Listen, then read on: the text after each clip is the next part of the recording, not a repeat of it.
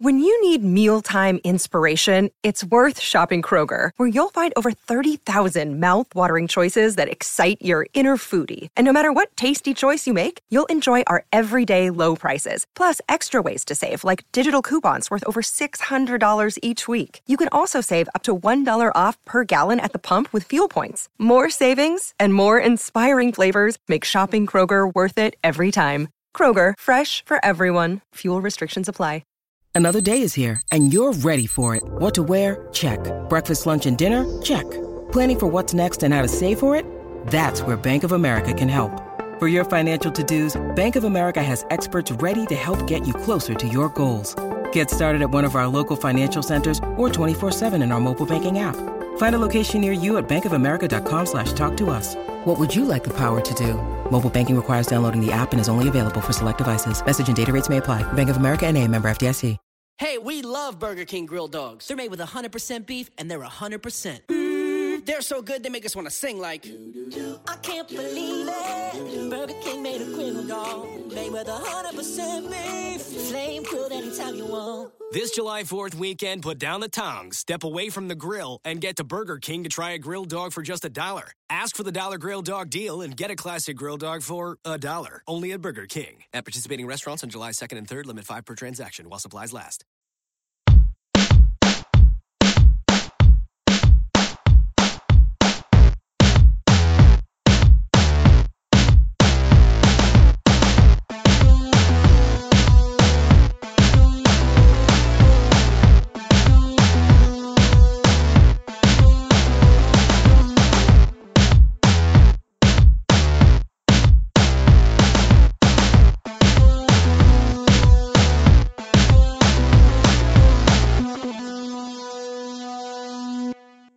Welcome to Real GM Radio. I'm Daniel Leroux, your host, and so happy to have you with us for this episode.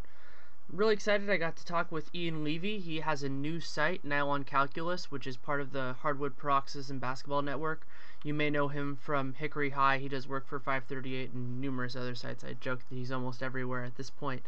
And I wanted to have him on to talk about the new site, to talk about what he wanted to do with it, and then we talked about the off season, what's happened with that, a couple of the transactions that he liked and how the things fit together. We talked a little bit about the possibility of Kevin Love on the Warriors. I railed a little bit on that, and I'm happy he indulged me. And then we talked about some of the teams that we're excited to see in the upcoming season, and we go through a number of teams. Conversation runs about an hour. It was so much fun to have him on. It's great to have somebody who we can just bounce ideas off of each other. We did very little prep in terms of what we wanted to talk about. We just basically I said, you know, we're going to talk about the off season and talk about this talk about the site and everything else and then we went and we ran for about an hour and it was it was a blast and I hope you enjoy it half as much as I enjoyed recording it because it was so much fun. Thanks much for coming on. Thanks for having me, Daniel. Happy to be back. There have been some changes since the last time last time you were on, Yeah. and I think the best place to start is with nylon calculus.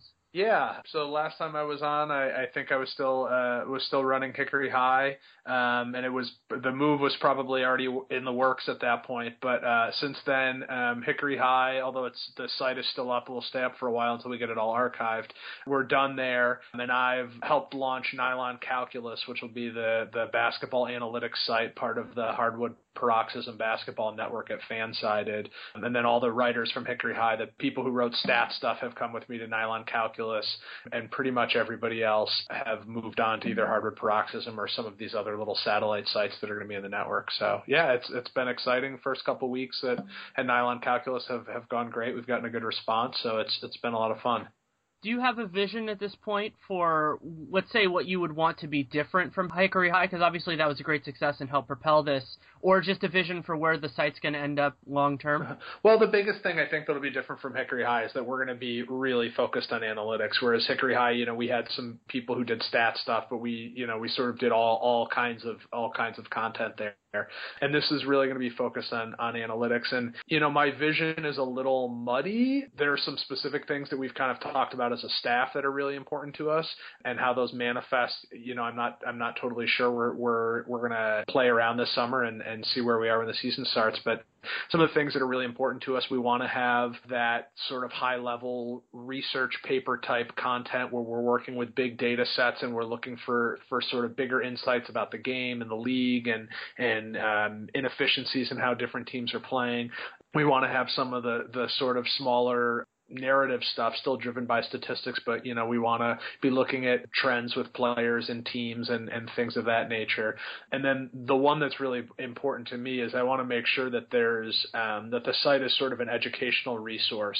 I, I've talked about this a few different places. I feel like we might have even talked about this last time I was on the podcast. But you know the the basketball analytics, its place sort of in the basketball blogosphere and basketball media, it's become so ingrained that I think people take for granted the fact that everybody is in the same place. You know, I, I I've said this a few different times. When I started four years ago, it was like common practice. Every time you mentioned true shooting percentage in an article, it was common practice to link to the glossary at Basketball Reference you know, so so people knew what you were talking about. And now, four years later, it's just assumed that everybody knows what true shooting percentage is. And I'm not sure everybody really does know what true shooting percentage is, or even if they have a vague idea of what it is, I'm not sure they really understand what it's explaining about a player or a team, and what it's maybe not explaining about a player or a team. And so, you know, we have plans to to build a really comprehensive glossary that goes beyond just defining the stats and explaining the formulas, but talking about uh, what they explain, what they don't explain, and then um, the idea that, that all of these statistics are sort of a progression of mathematical models, that each sort of new statistic, as it was introduced, it was designed to address something that was missing or not captured in a previous statistic. So I want to I want to help people see that sort of statistical lineage, for lack of a better word, so that when they have a question or a problem they want to solve, they can sort of follow this progression of stats until they find you know the right thing to help them figure out what they're what they're trying to look at. I think that's a really good point, and that's also something that I, am guessing we both have familiarity with Fangraphs. That I think that one of the things that the internet could be better at, and I, I'm trying to help do this with mid-level exceptional, is having a persistent resource that kind of explains a question whenever somebody gets to it. Yeah. Because one of the challenges with media in general is that you're often you're responding to stimuli. You're responding to something happening. You're responding to something like that and the idea of persistent resources and basically saying, okay, you know, a year from now, somebody's going to need to look at this, and that's why Larry Coon's incredible CBA FAQ is amazing. Yeah. Is that it's one of those persistent resources, and the idea of having that for basketball analytics is really nice because then also. If you're somebody who wants to be in the conversation and wants to get up to speed, you have a way to do that as opposed to picking through a lot of other stuff, which in a lot of sports fandom is what you have to do.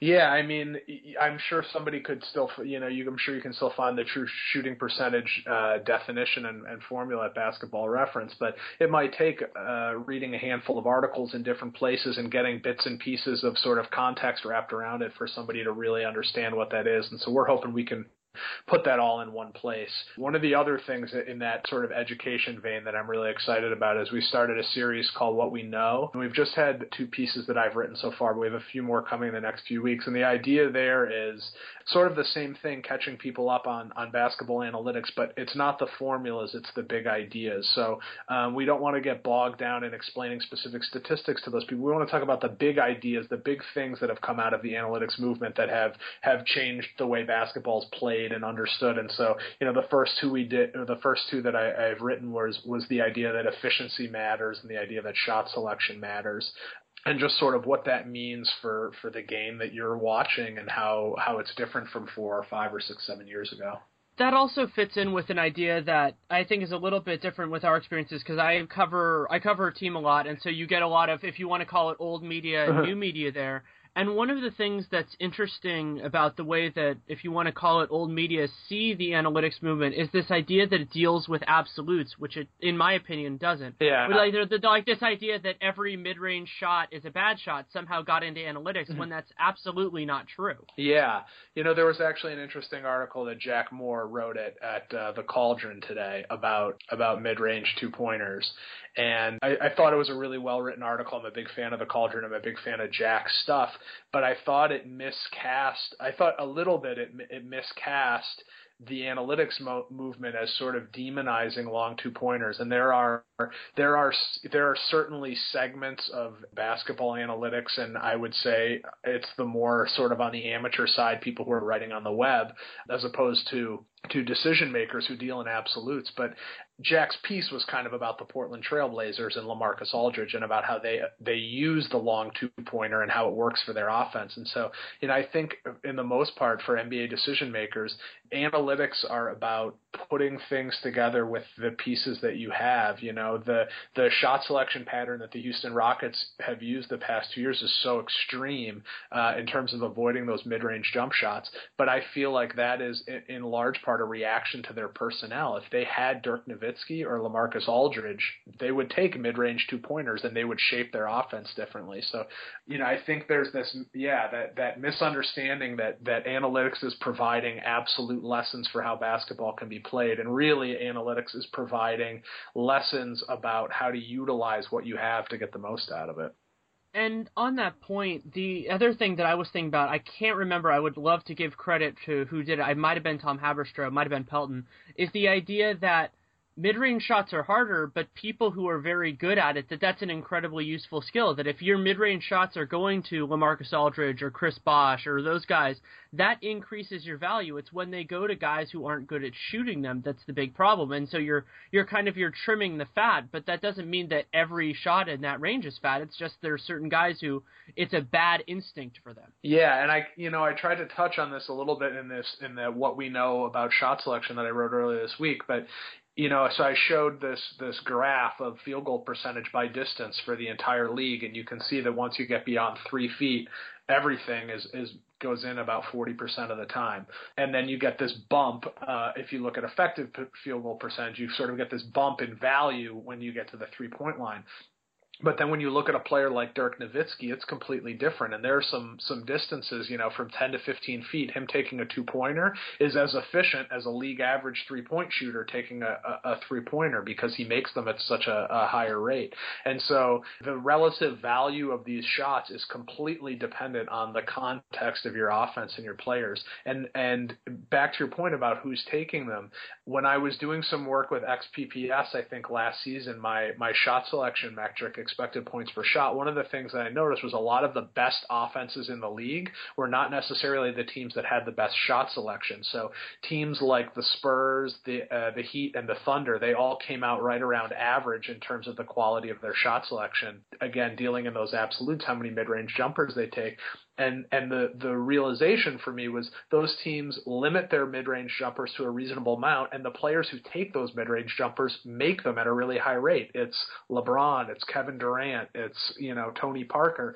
And so that's entirely different than having you know Nick Young take those shots or you know Brandon Jennings take those shots or Rodney Stuckey take those shots. And so you know a, an efficient offense doesn't have to have a specific shot selection pattern. It just has to have a shot selection pattern that works for its players. And that's why Josh Smith drives me crazy. because if you could do if you could tell Josh Smith, "Hey, the shots that you're good at, you're really good at, and the shots that you're terrible at, you're terrible at," and just do what you're good at, his value would increase because it's reducing a negative. And it would be it's it's guys like that that just kill me. I mean, there are moments when I covered Monta Ellis that he would do the same thing, but Monta makes more of those shots than Josh Smith does. Yeah. Yeah, it's hard to it's hard for me to wrap my head around Josh Smith because there's clearly I mean some of the blame is clearly his for agreeing to take those shots and not understanding his strengths and weaknesses, but some portion of that blame has to rest on the coaching staff for either encouraging him to to take those kinds of shots or not you know, sort of explicitly letting it be known that he should not be taking those shots. And so it's hard for me to draw the line there because, you know, he makes bad choices uh, when he's shooting the basketball, but the the coaching staff, both in Atlanta at times and certainly in Detroit last season, seems like they're completely complicit in it. I do not advocate anybody going to college for player development if they're a player, but I do feel that Josh is somebody who could have benefited from a coach saying, "Hey, this is really bad. And an NBA coach should do that, but I feel like that might have actually happened if he had gone to college. Yeah, it's a possibility. The thing is, too, his game has changed so much. Um, you know, I remember when he came into the league, he was sort of billed as a shooting guard, or at least possibly as a shooting guard, small forward kind of hybrid. And you know, he kept growing and kept getting bigger, and now he's clearly sort of a three-four. And so it's it's interesting to think about that development thing of you know, if he had maybe uh, maybe not grown another inch or two, and maybe not gained twenty or you know, twenty pounds or whatever, um, and he was a smaller, slimmer wing player, you know, maybe it would have been worth it to put more investment into that outside shooting as opposed to the inside. But it's it's clear that he has a very sort of poor understanding of what makes him a special basketball player because um, it's his his special talents, and he has a lot of them. But his special talents are criminally underutilized. I, I agree with that, and that made me think of one of the things that I find the most interesting with basketball, and I'm probably cannibalizing a column that I haven't written yet and might not ever write, so that's all right.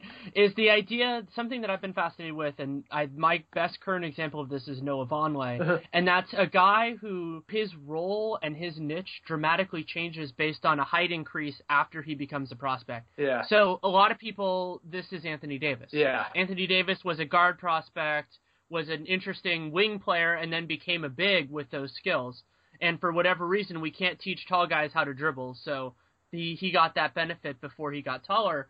And Vonleh, he was a guy who, when I was I was analyzing him as a high school guy, I went, oh, you know, his shot isn't good enough, his dribble isn't good enough, so I don't think he's going to make it as a wing player. But he had good heart and he had he was a good rebounder.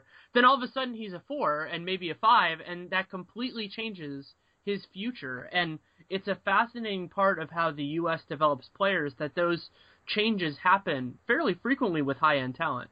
Yeah, yeah. I, um, I'm trying to think. I know there's a few other examples. One of the funniest ones to me, especially in, in light of the finals last year, was Boris Diaw. And I remember when he came into the league, he was pegged as a shooting guard, small forward hybrid. You know, and and clearly he ended up sort of as a four five. And it's funny. I can't remember who I can't remember whose line this is. Maybe Arturo Galletti, but somebody somebody has a line about for Boris Diaw being a power forward was a lifestyle choice. And you know, it's it's the same kind of thing. like he his shooting and handle and passing are not elite as a wing player, but as a big, they are elite. And so it's it's having that that developmental time sort of before your body catches up with you.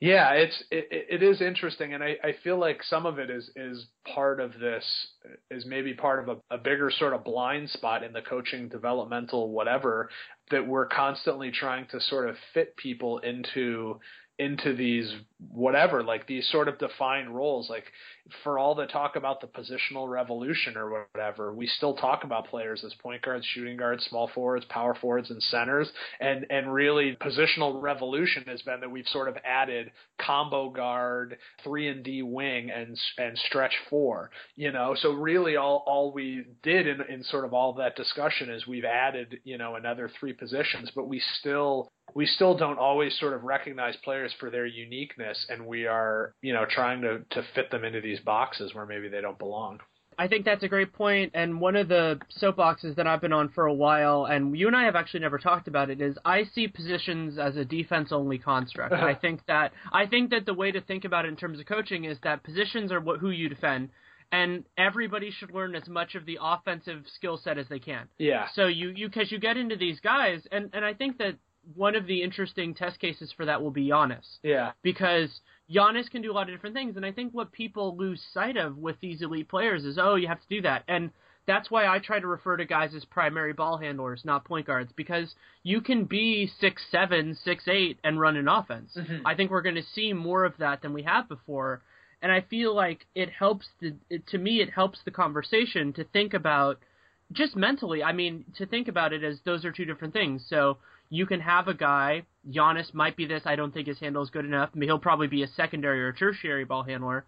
But you know, you can do it that way and the your position is who you defend, but that doesn't have to dictate your offensive role. I think we've seen guys like Dirk, LeBron, just completely throw that out the window. Durant is another one of those. I feel like Durant, you could do some different things with him, have him defend power forwards, kind of the have him defend stretch fours, not really the banger 4s uh-huh. and just think about it less rigidly offensively and just run with it. And I also hope the U.S. FIBA team does that too because they have the talent to do it now too. Well, it's funny because some of the teams that we think of as being really successful, I mean, probably the best example of this is the Spurs and the uh, as the Spurs and the Heat. Is it seems like they deal with their players not in terms of positions, but in terms of skills.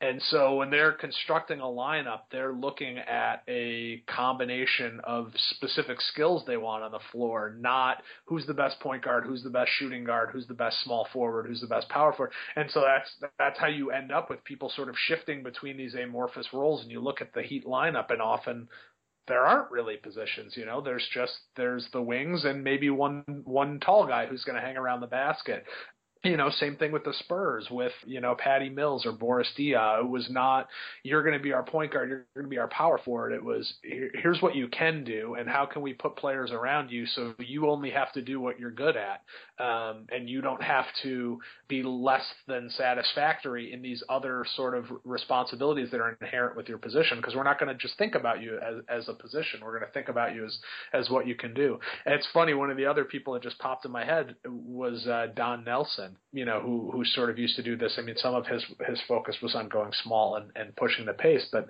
you know, I used to think about his teams in the same way that it was not about five positions; it was about five players, and let's let's get their skills to sort of mesh the other guy that I was thinking about in terms of unusual things like that is Penny Hardaway, in the sense that a lot of people are like, oh, he's a big point guard. Well, no, maybe he was a two that should have had a point guard, uh, the traditional point guard responsibilities. Mm-hmm. And I mean, even Magic, I, I think Magic to me, if you think about it, the construct in that way, he was probably a he was probably a two most of the time. He just ran the offense. Yeah.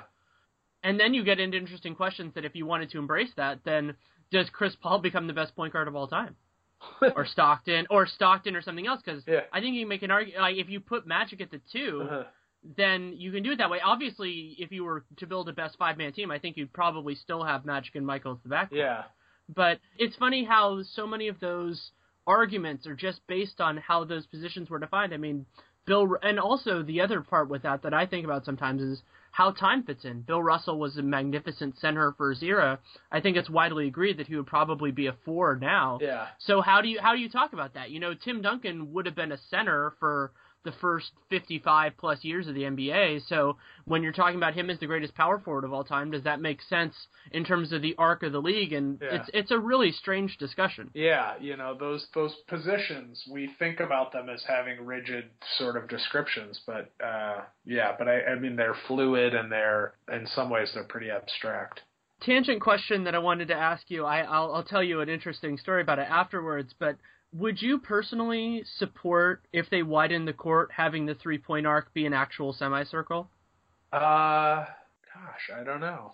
To be honest, I've never even thought about it. So, a story a couple years ago at Media Day, I was it might have even been this year. I think it was I think it was 2 seasons ago. I asked Stephen Curry that. Uh-huh. And at first he said, "No, that's that's a bad idea." And then he sat there for a second and then he went, actually that'd probably be really good for me. Okay, I'm on board. Yeah. and and what it, the idea for me is basically that I think part of the reason that the system, the way the the geometry of the floor right now is because the corner three is so easy. Yeah. And I think that if you change that, I think that could bring back the mid range game to some point because you can't have guys camp in the same spots unless they get a lot better. Mm-hmm. And it, I just think it would be interesting to see how it changes the way that the league plays if you have these guys who have trouble on above the break threes but can hit corner 3s mm-hmm. either they have they have to change their game somewhat yeah. and I think it would it would definitely change it. You can make an argument and smart people have I've talked about this with way too many people. The uh, the argument would be that it would change the game but it just would basically take away the corner 3. Yeah. And you can make an argument that that, that that's a a benefit to the game right now but it's just it would be a very different thing. I'd love to see it tried in international ball or hmm. something, just to to see how it would change the way that elite players played. Yeah, I'm I'm maybe not the best person to talk to this because I'm generally of the opinion that I like the game the way it is now, and I'm not uh, I'm not dying for for changes. But the thing is, there are I sometimes I feel like there's this reaction to you know, I mean like a lot so a lot of analytics and a lot of the shot selection stuff is about taking advantage of inefficiencies or efficiency. So the corner three is an efficiency. You get an extra point, but it's closer than other things on the three point line, so it's easier to make. So that has a huge gravity, like you were talking about, the offensive geometry, the way teams play, the way teams are are angling to try and get those shots. So if you take that away, there will be some other sort of inefficiency that teams will will play towards. Uh, you know, I'm not exactly sure what that would be, but I feel like you, you know, then maybe it comes back to the free throw line, where the free throw line is so uh, uh, absurdly valuable that that then maybe you go back, back to big men in the post and you know slashers trying to get to the lane, whatever it is. And so I'm I'm okay with the way the game is now and the and the the corner three. And to be honest, I like I like the idea of knowing I, I like the idea of there being an efficiency on the court that everybody sort of understands, and, and obviously some teams are more committed to it than others. But I like that idea that I can watch a game and see sort of like where that you know where that treasure chest is that everybody's trying to get to. And it's so so the fact that that the corner three you know that this sort of quirk of the rule and the geometry of the court the arc bends there makes it this sort of special magical spot. Um yeah it it, it doesn't it doesn't really bother me. But yeah i suppose if if the court was going to be wider it would make sense to to to bend that arc and pop it out and, and see what else happens yeah, I think you raised a really good point. We'll move on to the off season and talk. We'll talk. We'll talk about that. Let's start with the positive. What teams? Just thinking about it generally, you don't have to go team by team. What teams do you think did a really good job or should look a lot better next year? Well, obviously the Cleveland Cavaliers are going to look a lot better next year. Uh, it seems like that's a that's a, a done deal. I think uh, Lance Stephenson to the Hornets uh, is a is a big uh, pickup. I think uh, Omer Asik to the Pelicans is going to be really good for Anthony Davis, and it's going to be good for their defense. I think Shaun Shaun Livingston to the Warriors is going to help a little bit for them. You know, I think Chandler Parsons in Dallas.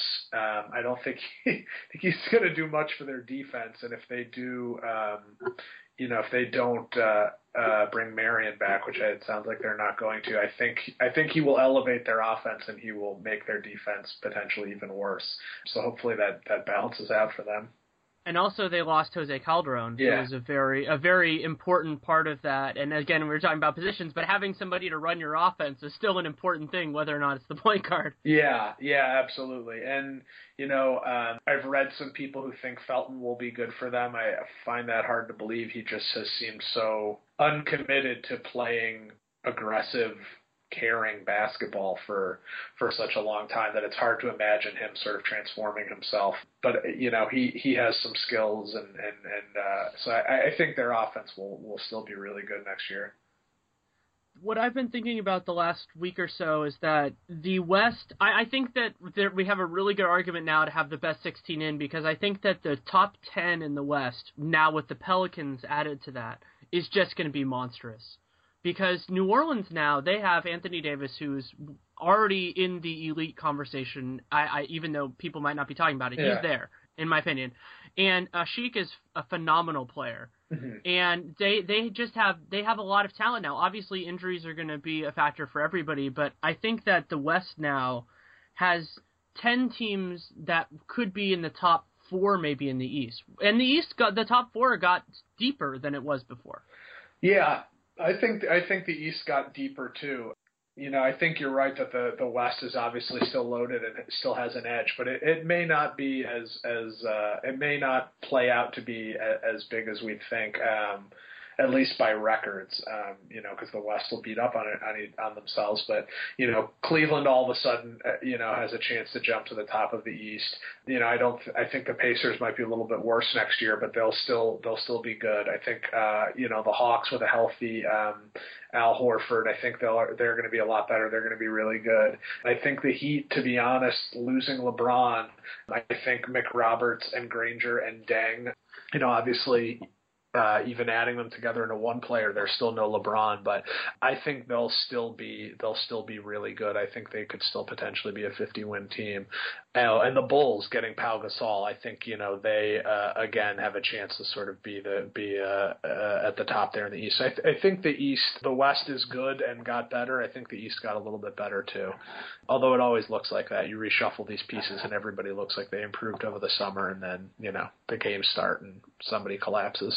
One that you touched on in the first thing, and and then they're an Eastern Conference team that I'm really not high on as being a contender, but I think that what the Hornets did is great Uh-huh. because they added a player who is a very good basketball player, crazy basketball player, but a very good basketball player at a position that they got very little production from, and it's to me it's kind of the reverse of what happened with Houston when they added Dwight Howard. Like obviously Dwight Howard's a wonderful player. I think he's the best center in the league Yeah. but he replaced Omer Asik, who's a very good player. And since it didn't work to play them together, that the overall upgrade wasn't as large. Yeah. Here, they're taking Lance Stephenson, who's a good basketball player, and they're putting him over a position that was horrendous uh-huh. last year. And also, a quick aside, that also makes them cutting Ben Gordon last year even more hilarious. That they cut a player at a position that they needed all this production from, and yet he still gets four and a half million. Yeah. It's incredible. yeah. But so the Hornets upgraded at a position of weakness, and I think that's a really big difference. And the other one like that is Cleveland. Cleveland's small forward position was just dead Yeah. since LeBron left, and so they took that huge negative. And CJ Miles is, is a fine player; he played some too, also. Mm-hmm. But to go from that to the best player in the sport is one of the, is another huge change. And yeah, they have all these other weaknesses, but they they upgraded without giving anything up, except for Jarrett Jack, if you want to count that. Yeah. And and they they and Tyler Zeller, I guess. But they they did all that, and they took a position of weakness to a position of extreme strength. And I always love it when a team does that. Yeah, I think the Cavaliers are going to be a really interesting test case for sort of the idea of team construction. I mean, assuming that that nothing else happens with Kevin Love and and that sort of the team that the Cavaliers have right now is is the team that they enter next season with. I think it'll be really interesting because on a on a talent level, I think you could argue that they have as much talent as Miami did, or possibly even more. Uh, I mean, depending on how high you are in Irving and Waiters. So they have that talent, but it seems like the team is not constructed as well, uh, particularly in terms of their bigs being able to space the floor. You know, Varejao has has has range, uh, but it's it's not you know it doesn't go out to the three point line, and, and Tristan Thompson uh, as well.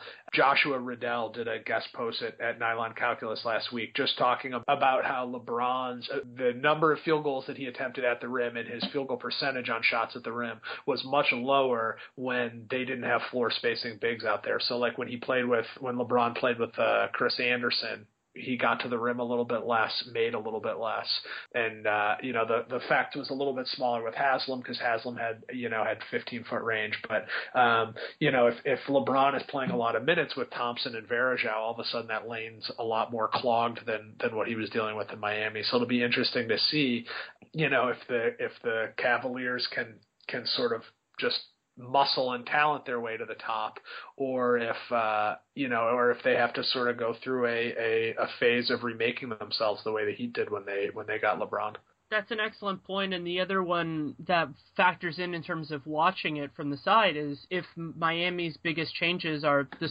swapping of LeBron for Deng and adding in McRoberts and adding in Granger, then they will be a test case in the reverse. They'll be a test case of how big of an impact is LeBron on that because obviously th- almost every player on the Heat is getting worse with age, all the important guys. Yeah. So you think about that versus upgrading the non-LeBron talent that if you put that as relatively close, it's not obviously the same, but if it's that will be a test case. And also one of the things that I find most compelling about the league as we're going in is there are a lot of teams that are pretty good that have really good coaches. Mm-hmm. And so I always like seeing that's something that I, I've told people before is whenever I do the I do an original estimation of how I think the league's going to look. I then think about guys like Rick Carlisle, mm-hmm. and I say, okay, he's he's going to push this team up to the top of their tier, or maybe into another tier, and it will be fun for for me at least to see Spoelstra Yeah. to see whether because there are some guys who are great at at handling really high level talent. I think that's one of the things with Phil Jackson. I think he deserves a ton of credit for that. Yeah. But it is a very different thing to elevate a pretty good team to be very good, whether we're talking regular season success or postseason mm-hmm. success. And we're I think we're getting into a point where a lot obviously, you know, Popovich has a great team and they have all that, but a lot of the next group of what people think are great coaches have that and I think Vogel's in that group too. You know, Vogel we will have a much better idea of how good a coach he is. And Thibodeau too, because Thibodeau's talent changed dramatically yeah we will have a very good idea of whether they deserve the hype that they've gotten, and I think they do. Uh-huh. But we'll have a test case for that, and I think that that's always nice because you like to see what happens when a team looks dramatically different. And what does that what does that mean? Does the team get better? And then there are also all the off the court stuff with Lance and Yeah. everything else with the Pacers. But that, as a basketball nerd, we're going to get some really intensely fun test cases this year. Yeah, I, you know the the thing with the Heat and with Spoelstra is they have to figure out now without LeBron they have to figure out how to bend the defense because they still they are still loaded with shooters. I mean Granger uh, had a tough end of the year last year after coming back from injury, but you know I still think he's a really good shooter. McRoberts is a good outside shooter, you know, and Bosh and Cole and and uh, not sure what they'll end up doing with Chalmers, but you know they still have the basic framework of the team that they have. So the question is, can Wade bend the defense? Um, you know, even close to the way LeBron did, because I don't think Den's, Deng's going to really do that job for them. Yeah, and and going back to the Pacers too, you know, uh, I wrote a thing for Bleacher Report today, sort of about how his absence puts the pressure on them, and it'll be really interesting to see. I think the biggest the biggest indicator for me of the type of coach Vogel is is whether they come into next year with pretty much the same system and they just try and replace Lance with a mix of of and uh with a mix of Stuckey and Solomon Hill and CJ Miles and uh, maybe playing George Hill off the ball a little bit more with with Stuckey and if they do that I think that's sort of a strike against him because that system obviously sort of ran them into the ground last year, even with Lance, and now they're trying to sort of cobble that together from some parts who are maybe not quite as talented. But even if they get off to a rough start, even if the gears are grinding, if they come into next year with sort of a new a new offensive identity, some sort of new framework for how they're going to score points, I think that's that's a sign that he's someone who is paying attention to the pieces that are around him and how to get the most out of them. And again, it might be a rough start because they've got a lot of rebuilding to do um, in terms of that system, but if they come in at least trying to be different, I think that's a good sign for them. Yeah, it definitely would be. And I think that what makes Lance such a hard guy to replace is that he has an unusual skill set and they couldn't get the same pieces in one guy with him. So they'll they'll ha- not only is the offensive system going to be interesting, I'm going to be fascinated to see how they let's say it's Rodney Stuckey, are they going to do the same things defensively because Rodney Stuckey is not he's one of the worst defensive players in the league.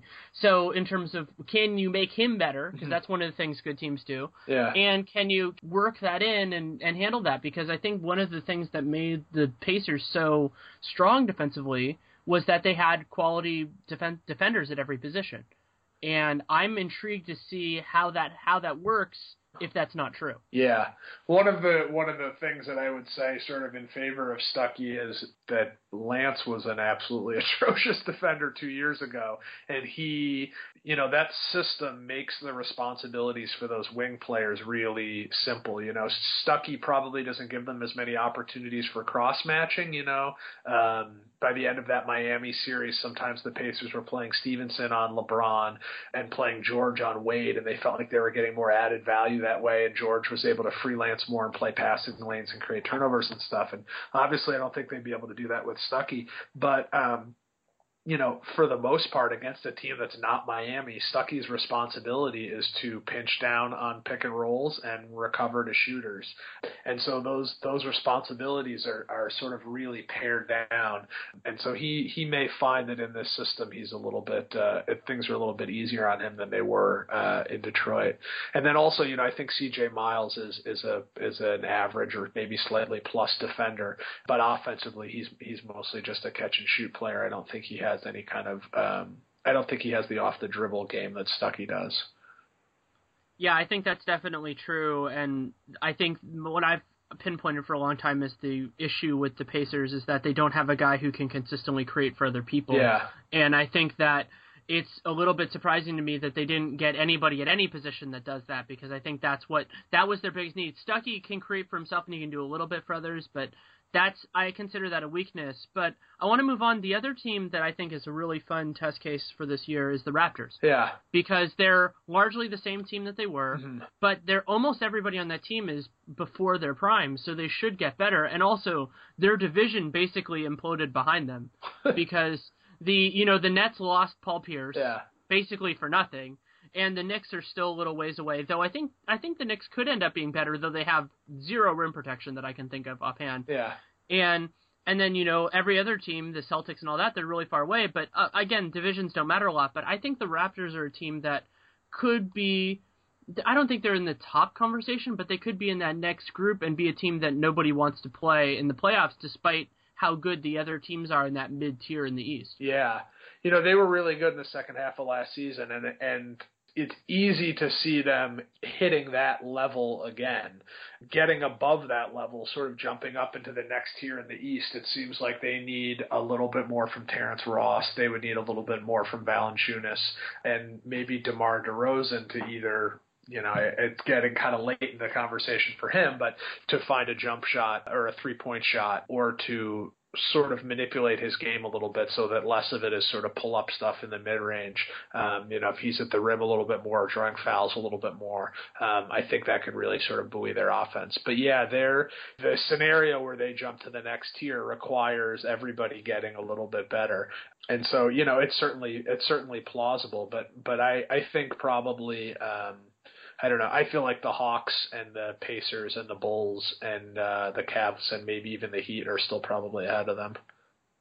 Interesting. The other thing that I've been thinking about, because when you think about how teams did and you think about if they got better or worse than last season, uh-huh. the other factor in that is, was last season, re- re- if you want to call it representative? Yeah. And so what I was thinking about that is the Blazers and the Grizzlies. Yeah. The Grizzlies were an incredible team when they were healthy last year. They were really, really, really good. Uh-huh. And they just, they just didn't have a healthy team the entire year, whereas the Blazers, everything went right for them. Yeah.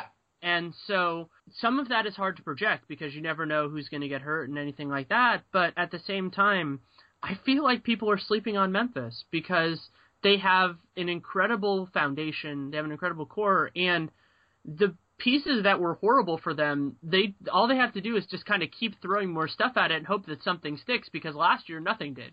You know, if they can get if Quincy Pondexter can be alive, if they can get anything from the small from the small forward position, if Vince Carter can take that role, and like because Courtney Lee was was interesting for them last year. I think that he he was part of the answer, but Memphis is a team that can do that. And at the other side, Portland was a great story. I love watching them. Terry Stotts is an amazing coach, but it I think that they're one of those teams that if any of their key players misses any extended time, I'm not sure how they replace them. Yeah. Uh, I think the wild card for Portland is C.J. McCollum because um, he he struggled once he came back and he never sort of really got his stride. But I think he has the potential to be a real difference maker for them. I mean, he could he, he could have a really solid season for them, and that could help cover up for some of their depth issues and things like that. As far as the Grizzlies, I think they could be really good too, and I think one of the things that always intrigues me when I look at the Grizzlies is their is their youth that there's this sort of layer of, of young players behind the established stars who who you know are just sort of waiting for a chance. Like Jon Leuer was so good for them last year when Gasol was out.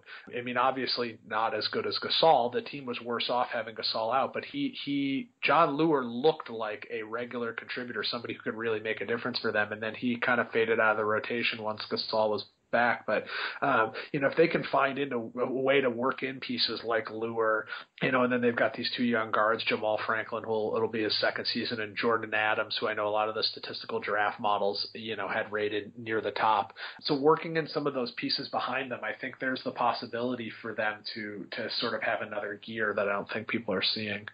I definitely think there's another gear there, and the other the topic that I wanted to discuss with you is as a, as somebody who covers the Warriors and as somebody who wants them to do well for selfish reasons, it is mind-boggling for me that they seem to be reluctant to do the Kevin Love trade that is rumored that basically involves the core of Klay Thompson and David Lee mm-hmm. for Kevin Love and let's say they have to eat some money, whether it be long-term money in Kevin Martin or short-term money in Barea or both. Yeah. That there's this strange thing, and what the thing that I wanted to talk about first before we get into Kevin Love is I've noticed in certain corners of the internet in particular that there's this strange bias against guys who aren't great defenders. It's like this this thing of oh, somebody's a great two way player versus they're an elite offensive player. You see it with Harden too. Yeah, yeah, Harden's a horrible defender most of the time. Yeah. Love is Love isn't that bad. Love isn't as bad. I think his reputation is a little overwrought.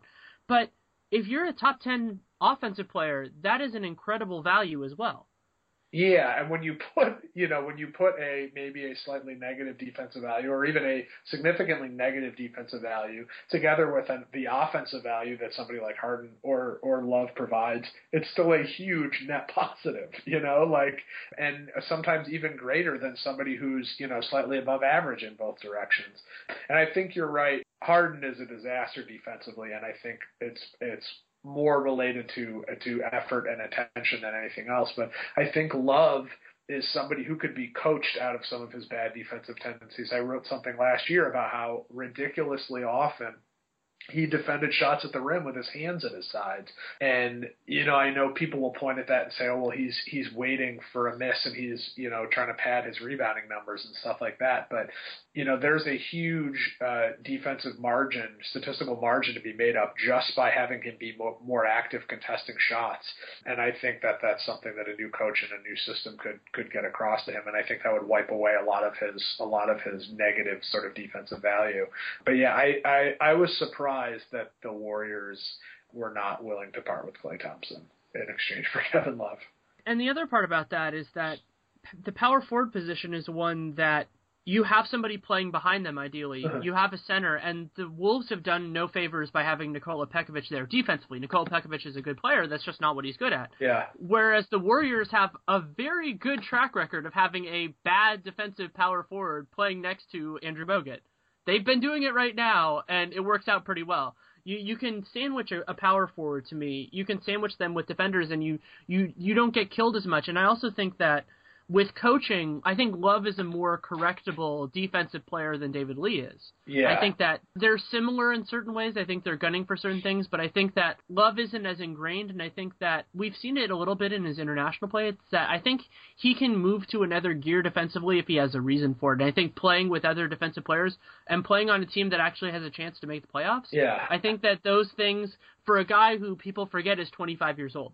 Yeah. That that those things can still be there. And I mean, I'm trying to think about how old Taj Gibson was when he came into the league, but I don't think he was much younger than 25. You know, he's still really young, and there's also this this strange thing that you know when a guy that the conversation with Klay and with Kevin Love is mm-hmm. that Kevin Love is only a year and a half older than Klay Thompson. Yeah. So people are like, oh, Klay is going to get so much better, and he's improved a lot. I give him a lot of credit for that, and I've watched him a lot, and I've seen him grow, and I think, I think he was under, I think he was asked to do too little for the Warriors, and so he can do that. And if he goes to the Wolves, if he went to the Wolves, he'd have to do a lot of it. Yeah. But if there's this strange concept that one that's because of how long they've been in the league that certain guys are young and certain guys are old, and it, I like to think about it more in terms of their age than in terms of how long they've been in the league. And as far as I know, every uh, every sort of statistical projections system they use their sort of progressive projections, uh, their development curves are all based on age, not years of experience. I can't think. Yeah. I can't think of anybody who uses age of who uses an age of experience or a, uh, a years of experience based curve. Everybody uses an age based curve. Yeah, I just I, I think I, back to the idea that we were talking about a little bit earlier with replacing a position of need. You know, uh, Love is maybe not such an enormous upgrade compared to David Lee, but there are just a couple key things between uh, difference between Lee and Love that would make such a huge difference for the Warriors. Specifically, the fact that Love's range goes all the way out to the three point line, and how that opens up the interior of the floor for them, whereas Lee's kind of everything's 18 feet and in. And and I, I I mean that could just have such an enormous effect on Curry's ability to get into the lane and Thompson's ability to get into the lane, and you know even Harrison Barnes, you know to to get back into that place where he's using his post up game offensively more regularly the other part of Love on the Warriors is that he he he would be the only other offensive player that really has a gravity. Mm-hmm. Klay Thompson is a very good player at catch and shoot, and he does that. He does those kind of things well. He hasn't been asked to do anything else. Maybe he'll get better at that.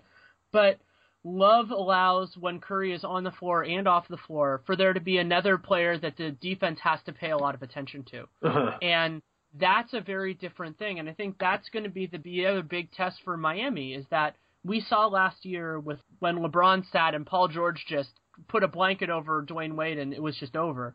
That at a certain point, even the best teams need to have those guys that you know that that the defense pays attention to and everything, and that's part of the reason the Spurs are so amazing uh-huh. is that they have so many different guys that you can do that. So you have the combination of the guys that teams have to pay attention to, and then the guys that you can't lose. Yeah. And and so one of the one of the ways that that'll make the Warriors better, because what we saw last year is when Curry sat, they were a tire fire offensively because they had no one else who could do that. And so to have somebody else who can who can do that, maybe you know the team isn't as as effective, but you can do that, and that's also why he would be such a huge advantage for for Cleveland if Cleveland can trade for Kevin Love is that it gives a third guy because they also have Kyrie. Mm-hmm. And so if you're uh, asking Kyrie to do less, I think he's going to become monstrous. And if you're telling Kevin Love, we will always have somebody on the floor with you that can run the show. Yeah. If it's LeBron and Kyrie. That's incredible. And not only that, Ricky Rubio, I'm still a huge Ricky Rubio fan, even though he can't shoot. Kyrie and LeBron, as uh, as complete offensive players, are very different than Ricky Rubio. Yeah. And to have to be able to have it so okay, you know, you're going to have reliable shooting from the other perimeter positions. And I, I'm really excited if Cleveland gets him for the idea of Kevin Love playing center with them and going to a system offensively somewhat close to what Miami did last year. Yeah, and, I think that might be important for the Cavaliers. You know, we were talking about their spacing concerns earlier. Yeah, and and I think that depending on who they would have to give up in the trade, the other guy who that I think would be a huge benefit for is Anthony Bennett if they could keep him. Yeah. Because if you could play a, a three four five of LeBron, Bennett, and Love, there would be defensive flaws, of course. But if you did that, let's say five to ten minutes a game, I don't know how you defend that. Yeah. I, I I just don't know. It, it's possible, you know, that it'll be easier than I think. But if you're saying if you're saying, okay, who are you going to put your center on? Are, are you going to put your center on Kevin Love? Kevin Love, who can hang out, who can hang out, even shoot above the break 3s Mm-hmm. Are you going to put him on Anthony Bennett, who, while he's not even close there, he has a decent handle for his size, his hopefully, hopefully thinning side. and I, I just when one of the things that I think gets lost in the shuffle a lot, and I think it's true with the elite defensive players too, is that I feel like there's a ratcheting effect of those truly elite players on everybody else. And I'm legitimately excited to see how that works and also to see how much Pau Gasol has left in the tank to see if he can have that kind of impact on the Bulls. Yeah. Because I think there's a distinct possibility that Thibodeau is a good offensive coach and that we, he just hasn't had the talent to do it. Yeah, I, And- I agree. Their systems are, are not always simplistic out of out of choice. They're simplistic out of this is what I have to work with, and if I make it any more complex, it's going to blow up in my face. And I love Mirotic too. I think that he could be a very good player for them. I think that there's a strange thing in terms of their that their t- their roster construction. They still have a lot of flaws on the perimeter, mm-hmm. but they have they just have a lot more talent now. Yeah. And if you can if you can just do things with that, and also I think they have talent that Mark Jackson talked a lot about how good players can play together even if you don't have everything together, which is in- interesting considering his offensive system. but I think that that might be closer to true when you have Pau Gasol and you have Joakim Noah, who are both incredibly good passers and who both know the game so well. That what you're doing with them, depending on how they use them, and I think that they'll play them together somewhat, but I also think that it's a really cool idea to just have one of them on the floor at all times as well. yeah. And just say, okay, we're going to have Derrick Rose as much as he can play, but we're going to have a really smart, really talented offensive player on the floor at all times at another position Yeah. and that's something that's something that the Spurs do. That's something that I think Cleveland tried to do as much as humanly possible, and it's also something that is surprising to me that that OKC doesn't do as much because of the way that they use their sub rotations. Yeah. That to just have that to say, okay, you know, we're not going to be as good when Kevin Durant sits, but at least we're going to have enough there to make sure that we're going to be dangerous. And I uh, that the other big question to me, the test case that is the same team is Oklahoma City. That they're a magnificent team in terms of their talent and their ceiling is incredible. But will they will they go to a crunch time lineup that heavily involves Steven Adams, who I think is vastly superior to Kendrick Perkins already, Yeah. and should be getting a whole hell of a lot better? And but the other question with them is how are we going to know it? Because they could have an amazing season and still lose to the Spurs, no harm, no foul. You know, that's just that's that's the crazy part about this league is that they could have that, you know, that Utah Jazz losing to the Bulls kind of season where they're really, really, really good. They just weren't the best, Yeah. and there's no shame in that. Well, it's funny for the Thunder because even though I feel like usually you sort of see this with with uh, championship teams, and they obviously haven't won a title, But they're sort of in this place where the regular season does, or the results of the regular season, I feel like don't matter anymore. You know, home court in the playoffs is nice, but they're to this place where racking up wins, racking up a huge point differential, you know, putting the fear of God into teams, you know, putting up huge individual numbers for Durant and Westbrook. All that's been done and it doesn't matter and it hasn't gotten them any closer to where they where they want to be. And so this season is the whole regular season is an 82 game experiment for them to figure out how are we going to beat the Grizzlies, how are we going to beat the Spurs, how are we going to beat the Rockets, how are we going to beat the Clippers, um, and and I mean, and that's what it is. Is they have to figure out answers to those questions within the 82 games, and as long as they're in the playoffs, and and and uh, I, I don't think it matters I, I don't think it matters if they win 48 games or 58 games. I think what I mean, as long as they make the playoffs, but what matters to them is is starting to figure out the answers to those questions. And I don't think they've I don't think they've ever approached the regular season that way. You know, I think they've always approached the regular season the same way the Pacers did last year. It was like we got to make a statement, we got to win as many games as we can, we got to go into the playoffs at the top and let people know that we're the top dogs. And uh, you know, I, I don't think any of that matters anymore.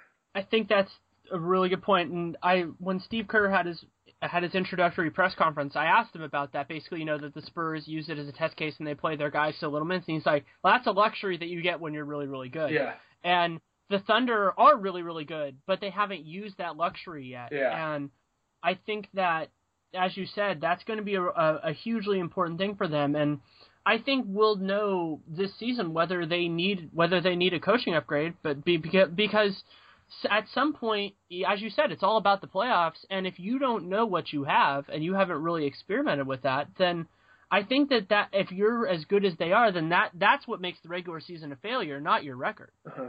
The other team that we haven't talked about a ton that I'm interested in your thoughts on is the Clippers, because they're probably going to be pretty similar as, similar to what they were. But the other huge point that nobody's talking about with that is them is that if the ownership change goes through, which as of now it looks reasonably likely, yeah. though Donald Sterling is going to do Donald Sterling things, is that they're about to have an owner who is willing to spend whatever it takes for this team to be really good.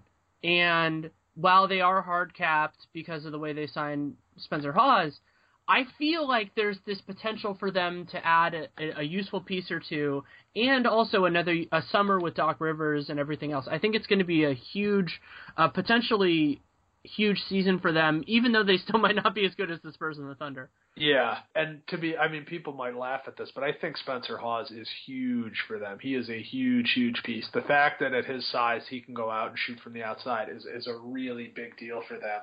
Um, it's something that they didn't really have last year, and you know, obviously the the defense suffers, especially if he's on the floor with Griffin. But being able to put him out, run him out there for a couple minutes a night, and break up the the Jordan Griffin um, combination and and space the floor is going to be uh, is going to make an enormous difference for them.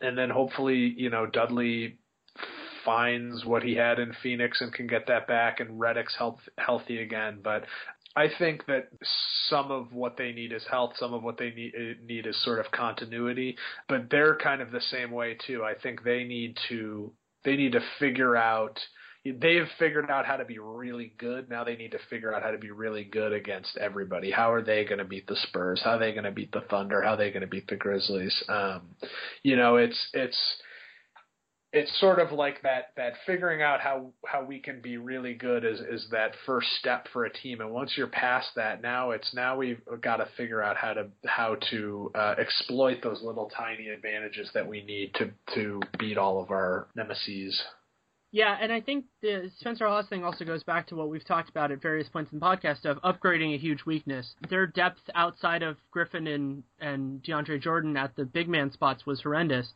Uh, it's fun to think about Spencer Hawes for me because I was in college at UCLA when he was at UW, and so I got to see him a lot. And and the joke that I always had with him, I can't say the nickname because it's magnificently offensive, but the the gist of it was that he was good at everything that didn't involve contact. Yeah. And while some people see that as a negative, and in some ways it was, uh-huh. it was also a positive because that means you're good at a lot of different things. And what's been fun about his NBA career is that that has expanded to a three point shot. Yeah. And so it's he's good at all of these really unusual things. He's an underrated passer. He has a, a surprisingly large amount of post moves for for a guy like him. He's slow as all hell, uh-huh. but he can do other things. And I feel like Doc Rivers could do a great job of figuring out what he's good at. It might take it might take four or five months. Yeah. You know, it might take a, it might take a while. But if they can do that and they can use him and also the other factor with that is that offensively we talked about the idea with positions. If you if you're a team, let's say like Memphis, that plays two traditional big men, you could I think get away with playing Spencer Hawes as a, a defending power forward. Yeah. And while I don't think you want to do it for against you know teams that have power forwards who can dribble and kind of you know the the new era Anthony Davis force, Yeah. there are certain teams that you can do it. And I also think DeAndre Jordan, he's a great anchor. I would love to see him defend some of those power forwards because he's super athletic for his size. Yeah. I if they if they go really outside the box when they need to, their their talent at at the other spots is so incredible. And the other thing that West Coast media, I I rail on with them is I want to see Jamal Crawford and JJ Redick play together Yeah. because they're their two best swingman guys. So while obviously it leads to a lot of potential pitfalls and everything else, there that would make them almost impossible to defend, in my opinion. You have two creators in in Paul and Crawford. You'd have Redick who can create a little bit for himself, but is also just an assassin whenever everybody else creates for him, and who's super active. Yeah. And you'd have two good screeners in Griffin and Jordan who can also just. All the other thing about that is all all of the four guys that are other than DeAndre Jordan are good passers. Yeah. So you can so in terms of if you want to call it Lob City or whatever you want to call it, those guys would ju- I think that lineup, that five man lineup would just be awesome. It might not beat, you know, it might not beat the best five mans everywhere else, but I think that the other thing that that lineup does is it runs bad teams off the floor, which the Clippers have no problem doing. Yeah. They they, they yeah, the clips have been floating around a little bit the last couple of days of the back-to-back windmills when they were mauling the Sixers. They were already up like 60 to 20. But the Clippers are a team that I saw lose too many games that they shouldn't have lost last year, and I think that that could be a big test for them. Is we talked about how they need to do it as an experiment, but also if they can prop themselves up and be in the third seed at, at that point, and then they don't have to worry about that, and then they can really experiment. It would be a lot of fun to see. Yeah. And back to the the Hawes thing, he's you know he's another one of those guys that we think about in terms of of years of experience because he's been in the league so long. I think he he only played one year at college, but he's only 26. He's only a year older than Griffin, and he's the same age as Jordan, and he's been wallowing to some degree the past couple years uh, on teams who sort of have uh, don't have a lot of vested interest in helping him uh, be the absolute best and, and most complete player he could be. So I think there's even room for Hawes to grow into a into a, a an even better, more complete player. But um, yeah, I think I think the Clippers have a lot of different have a, di- a lot of different lineup combinations, and yeah, I, I I think it's it's about figuring out exactly what works in what scenarios and what context for them. Well, thank you so much for coming on. Uh, yeah, I really appreciate it. Thanks for having me, and uh, yeah, we'll do it again soon. Thanks again to Ian Levy for taking the time to come on. You can read him at his new site, Nylon Calculus. That's nyloncalculus.com. And you can follow him on Twitter at Hickory High, H I C K O R Y, H I G H, for all of the other places he writes. There are a lot of them, and his work is excellent everywhere. Very excited about Nylon Calculus. I've really enjoyed what I've seen from them so far, and the tone that they've set is something that I fe- feel like is needed in the basketball world, and that's no slight on anybody else. There are a lot of great analytics sites on the internet, but I feel like there's the possibility that they provide a voice that is very useful and constructive. And I like, you know, we talked about glossaries and things like that. I think that there is a place for that in in the world, and I hope that some of you enjoyed that part of it. I, it's always fun to talk with him. There are a lot of teams that I'm already looking forward to, and it's crazy because there's so much more left in the off season. And the other thing that I'm personally really looking forward to is the they're calling it the FIBA World Cup now, but I still think of it as the FIBA World Championships because I am a huge fan of international basketball. I think that there are certain things that they do beautifully well. I like watching the nationalism. I'm a big fan of the World Cup as well. And also, I like the goaltending rules a lot better, which is something. And the shorter three point line is definitely compelling. Though I I support the NBA line more than I support the FIBA line for for the NBA for that quality of talent. But I hope you'll enjoy that. I'm planning on trying to do some World Championship stuff. I haven't figured out exactly what that will be. The other thing that I'm working on now, and it looks like it will happen, so I'll mention it here, is that I the way that I want to do the rest of the off season, though I will still have interviews like this one with Ian Levy when they are, when appropriate, is that I want to do a combination off season review and season preview for each division. I feel like that's a good way to do it. And so now one of the things that I am working on is recruiting people to be a part of one or more of those. And if you have anybody that you think knows a certain area well or that you've enjoyed listening to on the podcast before, feel free to let me know. You can hit me up on Twitter at Danny Leroux. That's D A N N Y L E R O U X. Or you can send me an email at daniel.leroux at realgm.com. I will read it. I will respond to it, and it it, it it's a fun process, and it's sometimes it's a little bit harder in the off season because that's when a lot of people, especially if they cover the league, deal with their other obligations. But you know, we have a wide time frame. I'm hoping to get all six divisions done the next couple months, so that's not a it's not an immediate thing. It's not like when you're doing draft work or you're doing playoff stuff and it has to come out quickly. So thank you so much for listening. Thanks to all of you who've been responding to me. I also appreciate it. You know, when people take the time to comment on episodes or they take the time to you know even tell me that they if something isn't working with the tech i do appreciate that because that allows us to figure out what's going on and to work with it. So thank you so much for listening. Thanks for taking the time. Take care and make it a great day